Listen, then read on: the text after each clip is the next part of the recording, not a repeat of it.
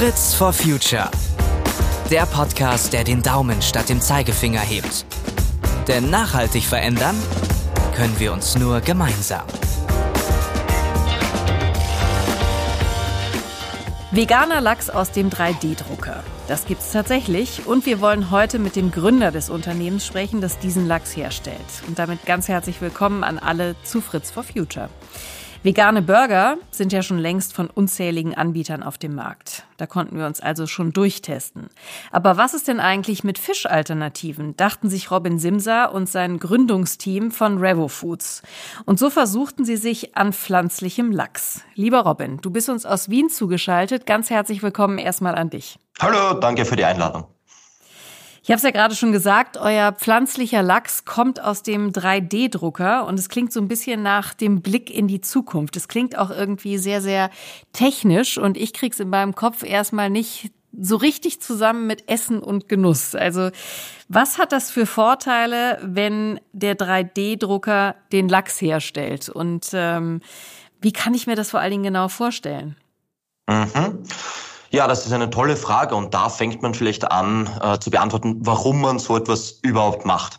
Also was uns ein großes Anliegen und großer Antrieb ist, ist die Überfischung zu verringern und den Anteil leider der Schwermetalle, Mikroplastik, Antibiotika etc., die in vielen Fischen wie zum Beispiel Lachs immer mehr vorkommen. Da wollen wir Konsumentinnen eine bessere Alternative bieten. Jetzt, wenn man sich so Fische wie zum Beispiel Lachs vorstellt, die sind ja wahnsinnig komplex von der Struktur. Also diese weißen Streifen und die orangenen Muskeln dazwischen. So etwas lässt sich eigentlich mit herkömmlicher Technologie, wie sie zum Beispiel für diese Veggie-Hamburger verwendet wird, überhaupt nicht äh, wiedergeben. Und deswegen hat man den Gedanken, mit dem 3D-Druck, das ist ein Verfahren, was perfekt dafür geeignet ist, um eben auch solche komplexen Strukturen herzustellen. Das haben wir anfangs ausprobiert und ja, sieh daher, es funktioniert tatsächlich.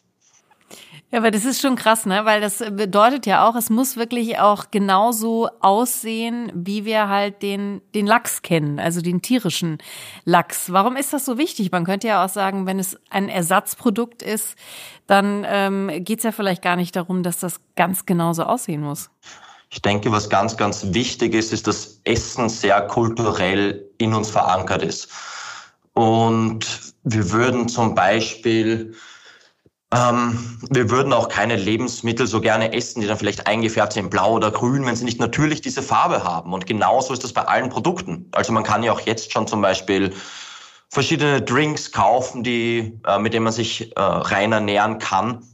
Aber aber da bleibt ein bisschen der Genuss weg. Und wir denken, dass das bei allen Aspekten vom Essen so ist. Also, dass die Struktur, zum Beispiel die Textur oder das Aussehen, wahnsinnig wichtige Punkte sind, warum man bestimmte Lebensmittel gerne konsumiert. Und speziell die Farbe ist tatsächlich das wichtigste Kaufkriterium für alle Konsumentinnen, wenn sie ein Produkt äh, auswählen. Ja, krass. Man kann sich das äh, natürlich eigentlich ja vom eigenen Empfinden her auch äh, sehr, sehr gut herleiten. Aber trotzdem ist es spannend, das nochmal so zu hören.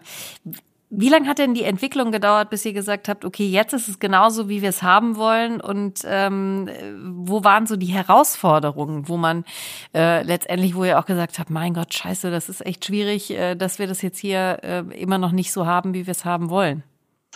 Ja, also die Entwicklung hat ganz schön lange gedauert und ich würde denken, dass das kein abgeschlossenes Projekt ist, sondern dass das laufend weitergeht. Also es gibt nicht in einem Punkt, wo wir sagen, okay, jetzt ist es fertig, das passt so, sondern wir wollen es ja laufend besser machen, laufend ähm, immer weiter verbessern, von Geschmack zum Beispiel, von der Textur. Und ähm, ja, da muss man natürlich immer, immer am Ball bleiben. Ich denke, das große Ziel ist natürlich, dass man wirklich keinen Unterschied mehr hat, ob man solche Alternativprodukte isst oder das tierische Produkt. Dass man keinerlei Abstriche oder Kompromisse machen muss, was Geschmack oder ähnliches angeht. Und das ist das große Ziel, wo man hinarbeiten muss. Und das wird sicher noch eine Weile dauern.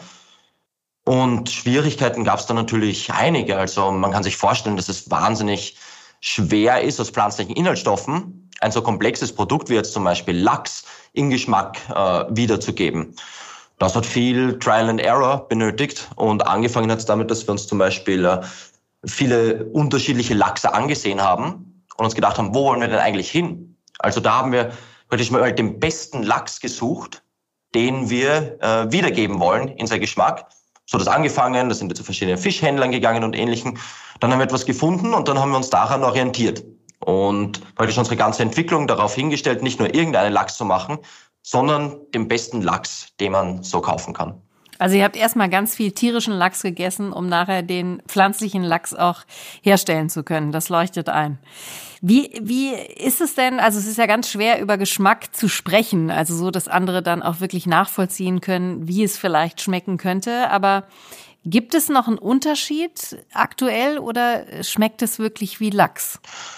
Es gibt einen kleinen Unterschied, aber ich würde sagen, dass ähm, also 85 Prozent der Testpersonen Mhm. die diesen Lachs schon verkostet haben in einem sensorischen Test. Die waren davon sehr positiv oder positiv beeindruckt und das ist eine wahnsinnig hohe Zustimmungsrate, gerade für ein Lebensmittelprodukt, weil natürlich nicht jedem schmeckt alles. Und da schon so eine hohe Zustimmung zu haben, das ist natürlich fantastisch. Und ich denke schon, dass uns da speziell vom äh, Geschmack etwas ganz, ganz Tolles gelungen ist. Und was ist genau drin? Also wie sind die Inhaltsstoffe? Wir haben ja auch bei Lachs immer das Thema, dass es auch so gesund ist, zum Beispiel wenn wir Fisch essen, also die Fischöle etc., was da äh, noch mitkommt sozusagen, wenn wir das auch essen. Ist das auch bei eurem pflanzlichen Lachs mit drin? Ja, also wir werden immer gefragt, ist euer Lachs so gesund wie konventioneller Lachs aus Aquakultur zum Beispiel?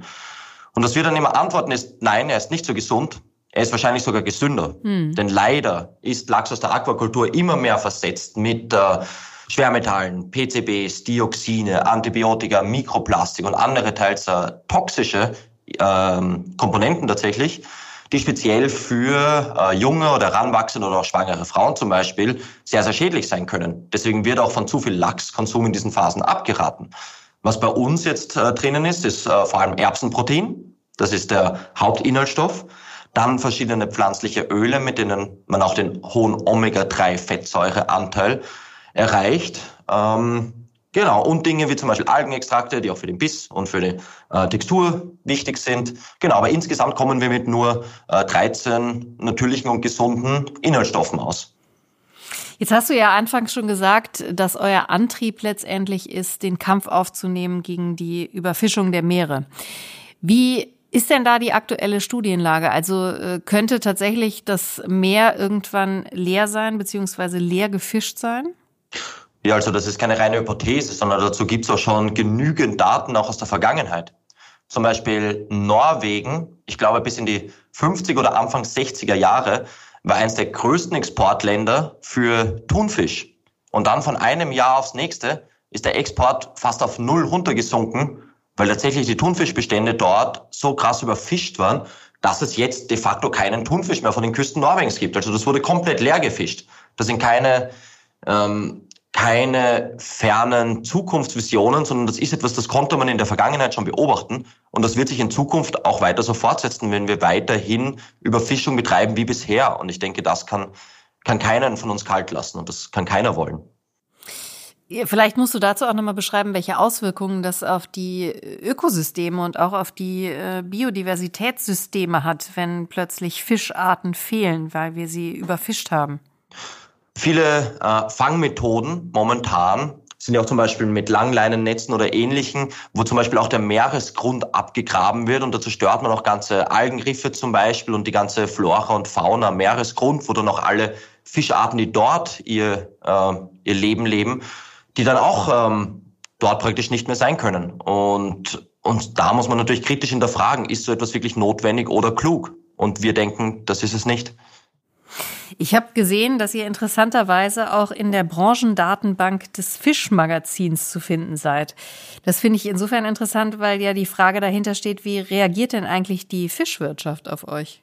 Finden die euch nicht doof? Ähm, zum Teil, aber erstaunlich positiv. Ich glaube, viele Leute haben die Zeichen der Zeit erkannt.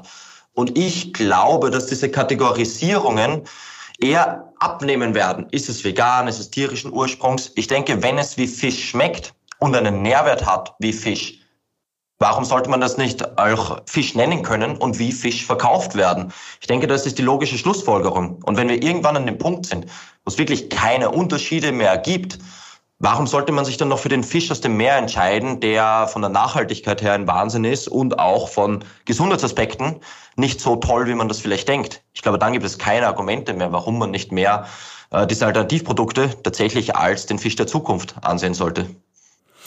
Ihr habt inzwischen ja auch Investoren gefunden. Wie sehen denn eure Zukunftspläne aus? Es wird ja vermutlich nicht nur beim Lachs bleiben.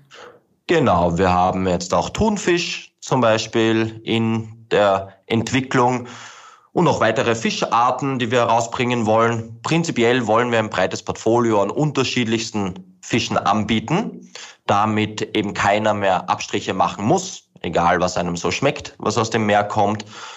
Und ja, unsere Ziele, wir wollen eines der größten Unternehmen auf der Welt werden für pflanzenbasierte Fischprodukte.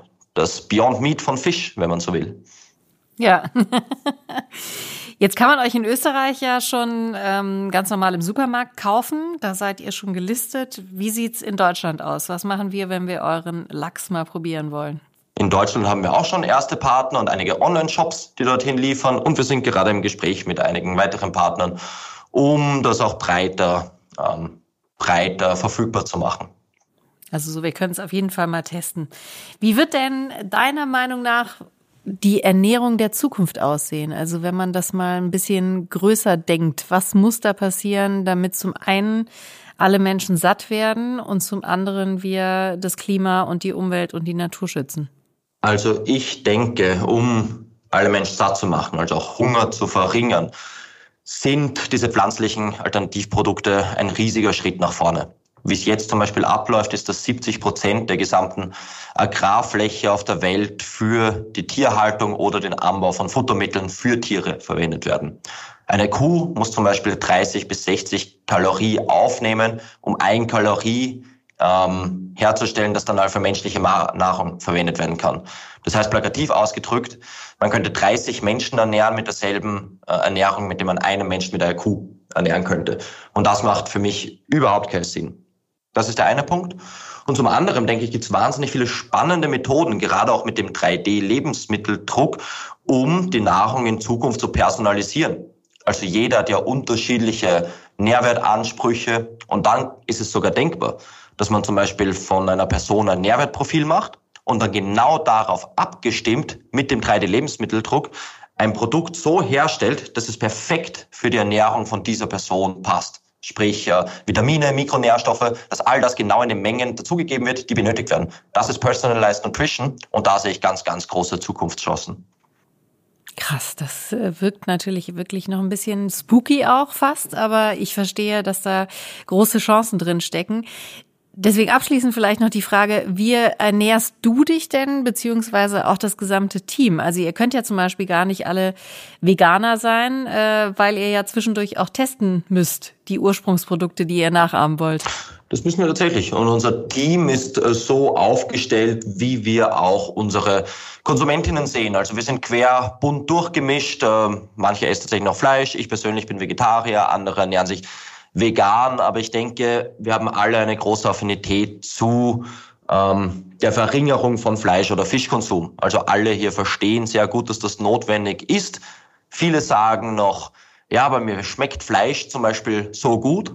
Und ich glaube, deswegen braucht es Firmen wie unsere, die den Umstieg da leicht machen. Die sagen, sieh her, den tollen Geschmack von Fleisch, den können wir dir auch so geben, auf nachhaltigere und gesündere Art und Weise. Also super spannend, was ihr da kreiert habt und äh, das auch weitergehen wird. Wir werden das auf jeden Fall weiter verfolgen und werden den Lachs, den es schon gibt, auch auf jeden Fall mal probieren. Und ich danke dir sehr für das Gespräch und deine Zeit. Vielen lieben Dank. Und wenn euch diese Folge von Fritz for Future gefallen hat, dann abonniert uns doch sehr gerne. Und wir freuen uns natürlich auch, wenn ihr unseren Podcast weiter verbreitet. Fragen und Feedback könnt ihr uns gerne an fritzforfuture.henkel.com schicken. Und alle weiteren Folgen, die wir schon veröffentlicht haben, findet ihr auf henkel.de slash podcast. Bis zum nächsten Mal. Macht's gut.